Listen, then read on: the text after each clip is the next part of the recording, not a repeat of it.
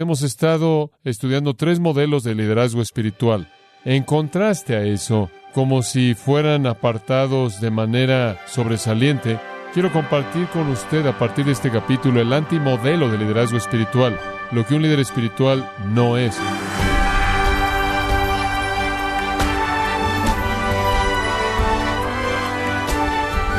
Bienvenido a esta edición de Gracia a vosotros con el pastor John MacArthur. Sería bueno si no hubiera necesidad de leyes y tribunales y oficiales de paz, si todos en el planeta hicieran lo mismo con los demás que ellos desearían o querrían que hicieran para sí mismos. Desafortunadamente, ese no es el caso. En este lado del cielo, estimado oyente, incluso entre aquellos que deberían parecerse más al cielo en la tierra y que están en la iglesia. Por ello quiero invitarle a que nos acompañe cuando John MacArthur observa los estándares que Cristo estableció para cuidar de la iglesia, dando conclusión a esta serie titulada Héroes del Cielo, aquí en gracia a vosotros. Siempre han habido pastores falsos. Siempre han habido aquellos que son un gran peligro para el pueblo de Dios. Jesús dijo, guardaos de los lobos vestidos de ovejas. Pero de todas las porciones de las escrituras que tratan con estos falsos maestros, ninguna es más incisiva, ninguna es más directa, ninguna los presenta en un enfoque más claro, y ninguna presenta un juicio tan penetrante y completo como Mateo 23. Es la época de la Pascua, Jesús Dentro de poco va a estar en la cruz en cuestión de días. Él ha ido al templo. En el templo él ha entrado en conflicto con los líderes religiosos, esto es los escribas y los fariseos. Los fariseos eran la secta legalista de judíos que creía en salvación por obras. Le voy a dar seis marcas de líderes espirituales falsos que serán una guía para usted en la actualidad, tanto como lo fueron en ese entonces. Número uno, los líderes espirituales falsos los predicadores y maestros falsos carecen de autenticidad. Carecen de autenticidad. Versículo 2 dice, en la cátedra de Moisés se sientan los escribas y los fariseos. Cátedra o la silla de Moisés. El punto es que ellos se colocan a sí mismos ahí. No hay llamado de Dios aquí. En segundo lugar, ellos son condenados con respecto a su virtud, no solo porque carecían de autenticidad, sino que carecían de simplicidad. Y se hace referencia a esto en el versículo 3. Dice, así que todo lo que os digan que guardéis, guardadlo y hacedlo. La tercera cosa que ellos carecían, carecían de integridad. Por favor, note el versículo 3 de nuevo. Mas no hagáis conforme a sus obras, porque dicen y no hacen. Carecen de integridad, dicen pero no hacen. En cuarto lugar, carecen de empatía. Por favor, observe el versículo 4. Porque atan cargas pesadas y difíciles de llevar y las ponen sobre los hombros de los hombres, pero ellos ni con un dedo quieren moverlas. Suben las cargas. El retrato aquí es de un hombre quien ha cargado a su bestia de carga de manera cruel, con todo tipo de cargas en la espalda. Número 5. Carecen de espiritualidad. Versículo 5 dice, antes hacen todas sus obras para ser vistos por los hombres, pues ensanchan sus filacterías y extienden los flecos de sus mantos. Esta era una mera actuación externa. No tenían espiritualidad. ¿Sabe usted lo que dice en Judas 19? Estaban carentes del Espíritu Santo y carecen de una virtud más. Número 6. Carecen de humildad. Carecen de humildad. Versículo 6. Y aman los primeros asientos en las cenas y las primeras sillas en las sinagogas. Esto era típico de aquellos que buscaban la preeminencia y la prominencia. Querían estar a la derecha y a la izquierda del anfitrión. Además, querían sentarse en las primeras sillas, arriba en la plataforma elevada en la sinagoga en donde se sentaban y todos los dignatarios se sentaban ahí y veían a la gente. Eso es lo que escogieron, eso es lo que les gustaba. Les gustaba ser elevados y ser tenidos en alta estima a los ojos de la gente. Después observe si es tan amable, versículo 7. También amaban las salutaciones en las plazas, les encantaba que la gente los reconociera como dignatarios. Querían títulos honoríficos, de hecho, los escritos rabínicos presentan directrices minuciosas acerca de cómo es que usted debía saludar a un rabino cuando lo veía. Hay todo tipo de cosas que debía decir usted. Y por cierto, dice que debían ser tratados de manera superior a los reyes. Algunos de los judíos escritos que he visto indican que en una ocasión la Academia de Rabinos estaba teniendo un argumento con Dios y tuvieron que escoger a un rabino muy especial para concluirlo. Ahora esa es una opinión exaltada de uno mismo, cuando un rabino tiene que resolver un conflicto que Dios no puede resolver. El Mishnah dice, y cito, es algo más digno de castigo actuar en contra de las palabras de los escribas que en contra de las palabras de las escrituras. Entonces usted tiene la idea de cómo habían sido elevados en sus propias mentes. Tener un sentido inflado de su propia importancia. Y esto era lo que les gustaba. Les encantaba que los hombres los llamen rabí. Rabí. Les encanta eso. ¿Qué significa eso? ¿Quieres saber lo que el latín es? Docere, de donde obtenemos doctor. Les gustaba ser llamados doctor, porque eso los elevaba, eso los levantaba. Su excelencia sería otra manera de traducir eso. Usted superior, usted grande. Les encantaba eso, buscaban eso. Todavía hay personas así que nos rodean, buscan eso, quieren asegurarse de que usted no pierde el hecho de que son doctor alguien, o excelencia alguien, o grande alguien. Pero siempre ha habido una propensidad en un líder falso por buscar esa glorificación, esa prominencia. Esa es la razón por la que hay, hay un mercado tan grande en los títulos para ser adquiridos de manera fácil, títulos de honor. Después observe lo que dice también. Él dice, aman que los hombres los llamen rabí, rabí. Ellos carecían de humildad. Él va a los discípulos entonces en los dos versículos finales y dice, el que es el mayor de vosotros sea vuestro siervo, porque el que se enaltece será humillado y el que se humilla será enaltecido. Aprenda la humildad. Ahora, ¿qué hemos visto? Seis características de un líder espiritual falso. Él carece de autenticidad, simplicidad, integridad, empatía, espiritualidad y humildad. Y todo lo que tiene que hacer para saber lo que un líder espiritual debe ser es voltear eso. ¿Cuál debe ser la característica de un líder espiritual verdadero? Autenticidad, ¿qué significa eso? Llamado por Dios.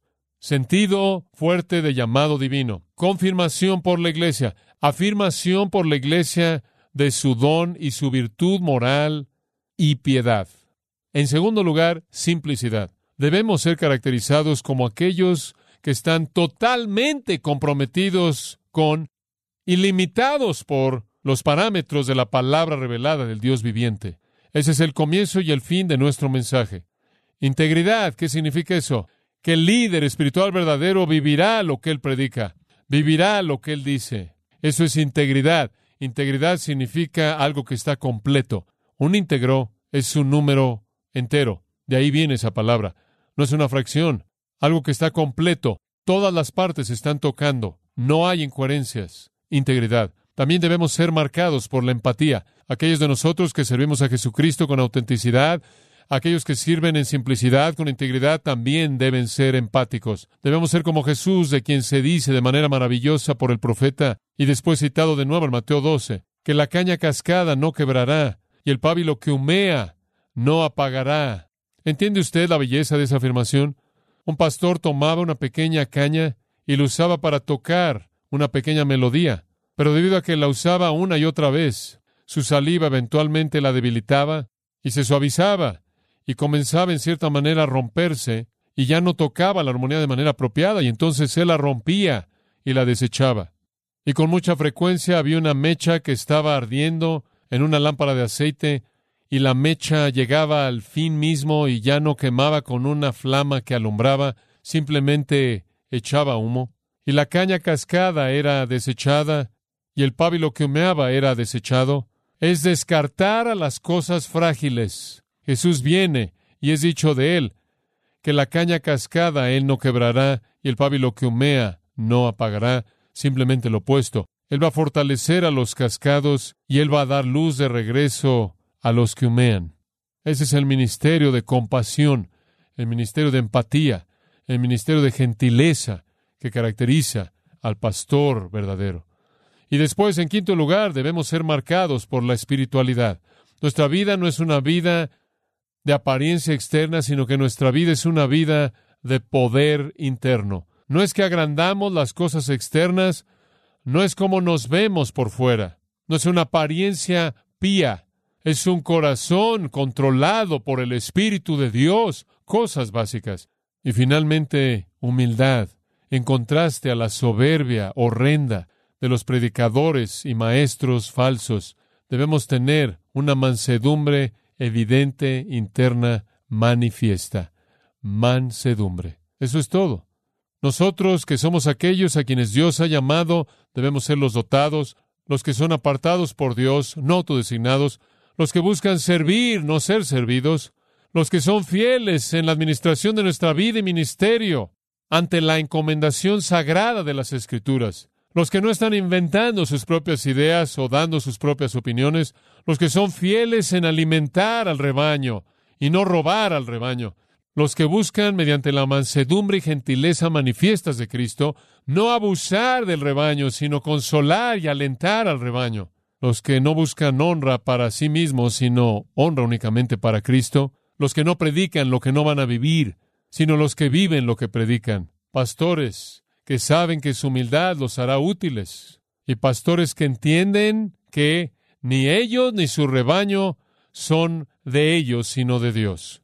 Después, en el versículo 13, llegamos a la división, y a partir de aquí tenemos no la virtud de estos líderes espirituales, sino la condenación. Y únicamente voy a tocar esto de manera ligera, pero escuche con mucho cuidado, porque el poder de esto es grande.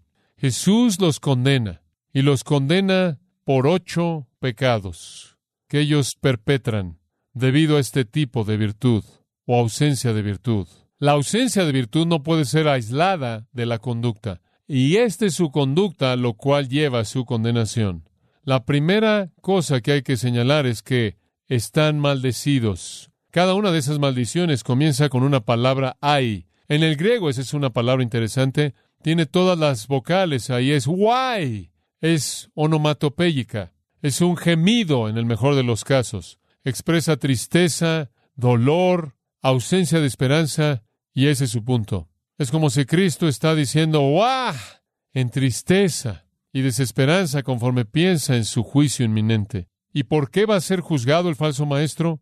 En primer lugar, exclusión, exclusión. Versículo 13. Mas hay de vosotros, escribas y fariseos hipócritas, porque cerráis el reino de los cielos delante de los hombres, pues ni entráis vosotros, ni dejáis entrar a los que están entrando. Exclusión, ¿qué quiero decir? mantienen a la gente afuera del reino. Esas son las herejías condenadoras que propagan. Sea que usted está hablando de los mormones o de los testigos de Jehová, o los de la ciencia cristiana, o los de la dianética, o la unidad, o liberalismo, o lo que sea, cierran las puertas del cielo y abren la boca del infierno, ¿no es cierto? Son culpables del pecado de exclusión. Mantienen a la gente afuera del reino una contradicción aterradora en el servicio espiritual, porque nosotros somos los que debemos guiar a la gente al reino. Esa es la razón por la que Jesús dice en todo el ministerio que él tuvo con sus discípulos y en los cuarenta días después de su resurrección, Hechos 1 dice, les habló de cosas pertenecientes al reino. ¿Por qué? ¿Por qué?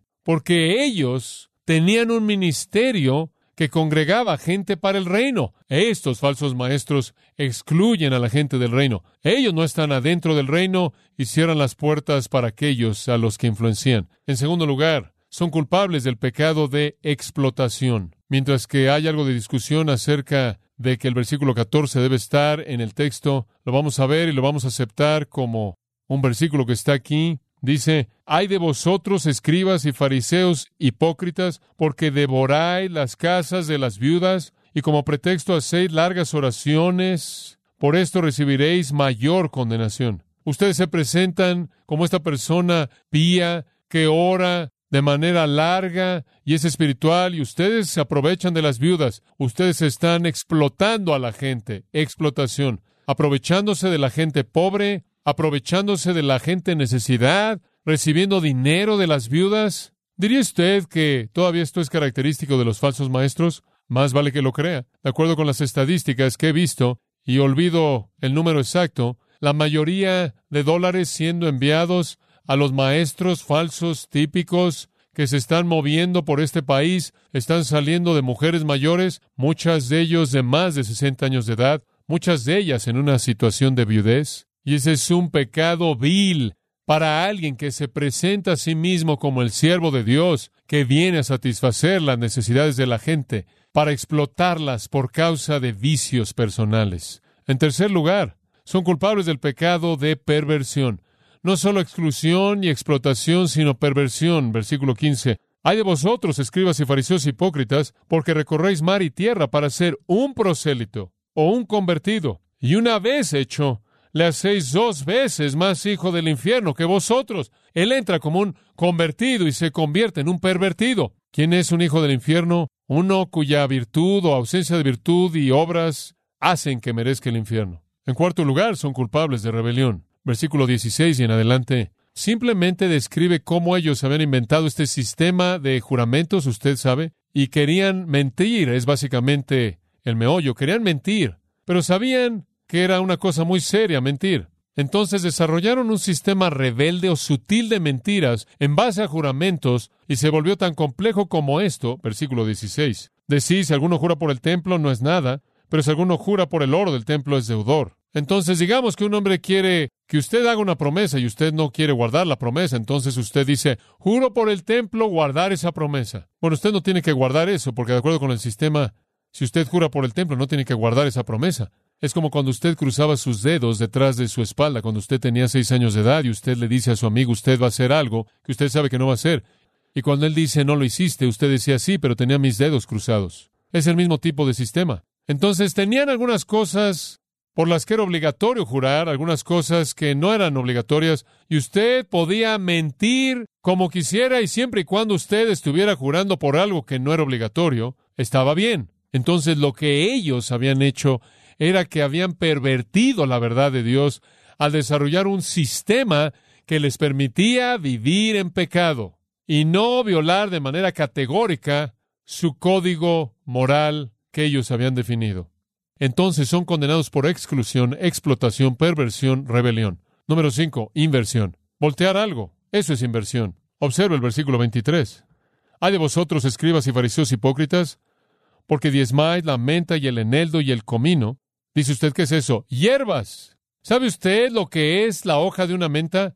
Decían, si tenemos diez hojas de menta, damos una al templo. Es bueno. Si tenemos diez semillas de eneldo, le damos una al templo. Oh, eso es bueno, maravilloso. Pero el problema es que han dejado lo más importante de la ley, la justicia, la misericordia y la fe. Digo, esas son las cosas grandes. Han invertido todo. No le han puesto atención a la justicia, la misericordia y la fidelidad, pero están contando semillas de hierbas en la cocina usadas para sazonar su cena. Es ridículo hacer de las cosas pequeñas algo grande y de cosas grandes insignificantes, invirtiendo los patrones divinos, las prioridades divinas. Realmente es algo triste en qué pensar. Descuidaron las cosas que realmente importaban, le pusieron atención a las cosas que no importaban en absoluto. Él dice, deben cuidar las cosas pequeñas, pero no descuidar las otras cosas. No importan moralmente, ni siquiera son algo que importe. Eso realmente se apareció en el incidente en el libro de Mateo, en donde Jesús dice, deben cuidar de sus padres, el sermón del monte. Pero cuando llega el momento de darle a sus padres, dicen, oh, es Corban, es Corban. Lo sentimos. ¿Qué quiere decir eso? Corban significa dedicado a Dios. ¿Por qué decían eso? Oh, ya se lo he dedicado a Dios, ya se lo he dedicado a Dios, no se lo puedo dar a ellos. Eres una persona cruel, fría, ni siquiera satisfaces las necesidades de tus padres y tú de manera piadosa dices, oh, se lo he dedicado a Dios, se lo he dedicado a Dios. Y la implicación es que al decir que se lo has dedicado a Dios, juraste que lo darías a Dios, nada más que juraste por el templo, lo cual no contó. Entonces no tienes la intención de entregárselo a Dios, farsante, pero en eso estaban metidos. Inversión de la prioridad divina. Dice, guías ciegos, que coláis el mosquito y tragáis el camello. ¿Saben ustedes que literalmente hacían eso? No la segunda mitad, pero la primera mitad. ¿Saben que algunos de ellos tenían tanto miedo de ingerir a un insecto muerto en su cuerpo debido a la ley que ellos habían prescrito, que hay evidencia que indica que cuando ellos tomaban vino, lo aspiraban por sus dientes así, para que pudieran filtrar a los mosquitos. Ahora habían mosquitos en el vino, porque habían mosquitos en las uvas y cuando hacían las uvas y cosas así, podían terminar siendo aplastadas ahí y entonces tomaban así y se quitaban a los mosquitos de sus dientes. Entonces el Señor dice, ustedes cuelan al mosquito y después se tragan al camello. Muy vívido. Después, versículo 25, extorsión. Hay de vosotros, escribas y fariseos hipócritas, porque limpiáis lo de fuera del vaso y del plato, pero por dentro estáis llenos de robo y de injusticia. Observe si es tan amable que eso es tan característico de los falsos maestros, son ladrones. Robo, la palabra griega para robo es harpaje, significa saqueadores. Es la palabra para saquear, para violar. No es un término para un ladrón cuidadoso que viene en la noche y saca algo y usted no sabe que él ha estado ahí. Es el saqueador, el ladrón abierto. Entonces se ven tan escrupulosos y limpios por fuera. Son violadores, son ladrones, son saqueadores. Y debido a su extorsión, debido a que han dañado tanto a otros, por causa de satisfacer sus deseos personales, son ladrones para satisfacer sus deseos personales. Ellos, versículo 26 dice, Fariseo ciego, limpia primero lo de dentro del vaso y del plato para que también lo de fuera sea limpio. Comience desde adentro, comience desde adentro para terminar afuera. Número siete, son condenados por engaño. Versículo 27. Hay de vosotros, escribas y fariseos hipócritas, porque sois semejantes a sepulcros blanqueados, que por fuera la verdad se muestran hermosos, mas por dentro están llenos de huesos de muertos y de toda inmundicia. Así también vosotros por fuera, la verdad, os mostráis justos a los hombres, pero por dentro estáis llenos de hipocresía e iniquidad. Esto es muy vívido. Hay tumbas por todo Jerusalén. Esto es Pascua. Muchas personas en la ciudad, mucha gente, apretados unos contra otros, muchos extraños en la ciudad que podrían no saber en dónde estaban las tumbas. Entonces, de manera típica, cada año, antes de la Pascua, iban por toda la ciudad y blanqueaban todas las tumbas porque tocar una tumba era volverse inmundo. Usted no quería volverse inmundo en la Pascua, obviamente. Entonces iban por todos lados y blanqueaban todas las tumbas en el tiempo de la Pascua para que la gente que estaba llegando a la ciudad pudiera verlas y no tocarlas. Y entonces él está viendo en ese momento mismo el templo quizás y él puede ver las tumbas ciertamente si él podía ver por la parte de atrás del monte del templo. Él podía ver que el monte de los olivos era un lugar en donde habían tumbas, sabemos eso, pero no obstante, él simplemente está diciendo, ustedes se ven blancos y brillantes y puros y limpios por fuera. La realidad es que en el interior están llenos de huesos de hombres muertos, podridos, viles, carne putrefacta, carne en descomposición, engaño. Serán condenados por su engaño. Han engañado a la gente, han engañado a la gente. Y después, finalmente, pretensión. Son culpables del engaño como también de extorsión, como también de inversión, rebelión, perversión, explotación, exclusión. La última palabra, pretensión. Versículo 29. Ay de vosotros, escribas y fariseos hipócritas, porque edificáis los sepulcros de los profetas y adornáis los monumentos de los justos. Y decís, si hubiésemos vivido en los días de nuestros padres, no hubiéramos sido sus cómplices en la sangre de los profetas. No somos como ellos. Oh, somos mucho mejores que nuestros ancestros. Pretendían ser mejores de lo que eran. Pretendían ser tan santos, mejor que sus padres. Pueden confiar en nosotros. Oh, han habido líderes falsos en el pasado, profetas falsos en el pasado. Pueden confiar en nosotros. Nosotros representamos a Dios. Escuche, no lo crean. No son mejores que el pasado. Los hombres malos, le dice Pablo a Timoteo, irán de mal en peor. ¿Y cómo es que Jesús responde a eso? Él responde de esta manera. Versículo 31. Así que dais testimonio contra vosotros mismos de que sois hijos de aquellos que mataron a los profetas. ¿Cómo hicieron eso? ¿Cómo dieron ellos testimonio de que eran peor que sus ancestros? Le voy a decir por qué. Sus ancestros mataron a los siervos de Dios. Estos hombres estaban a punto de matar a quién? Al Hijo de Dios. Y entonces en el 32 él dice, vosotros también llenad la medida de vuestros padres complétenlo, adelante. Y realmente le está diciendo, quítenme la vida, quítenme la vida. Y después él cierra nuestra pequeña sección, serpientes, generación de víboras, ¿cómo escaparéis de la condenación del infierno? Muy serio. Ahora permítame concluir rápidamente. Cuando usted ve su ministerio como un siervo de Dios, Usted no solo ve lo positivo, sino que usted ve lo negativo. El modelo positivo, como hemos visto Pablo, Timoteo, Afrodito, lo negativo, como hemos visto estos hombres. Recordamos que Dios nos ha llamado a la autenticidad, simplicidad, todas esas cosas buenas que hemos señalado. Se nos ha recordado que Dios nos ha llamado a no mantener a la gente afuera del reino, sino a traerlos adentro.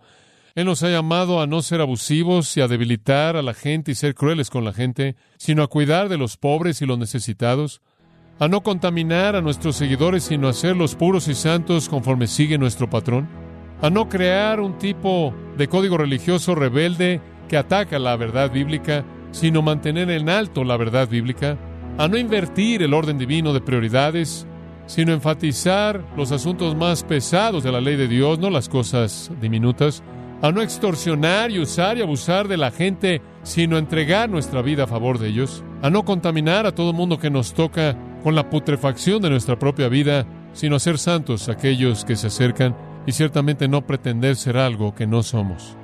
Que Dios nos haga fieles, uno, a reconocer a lo falso y a respetar lo verdadero, y ayudarnos a lo largo de esta porción en particular para ver lo que debemos ser.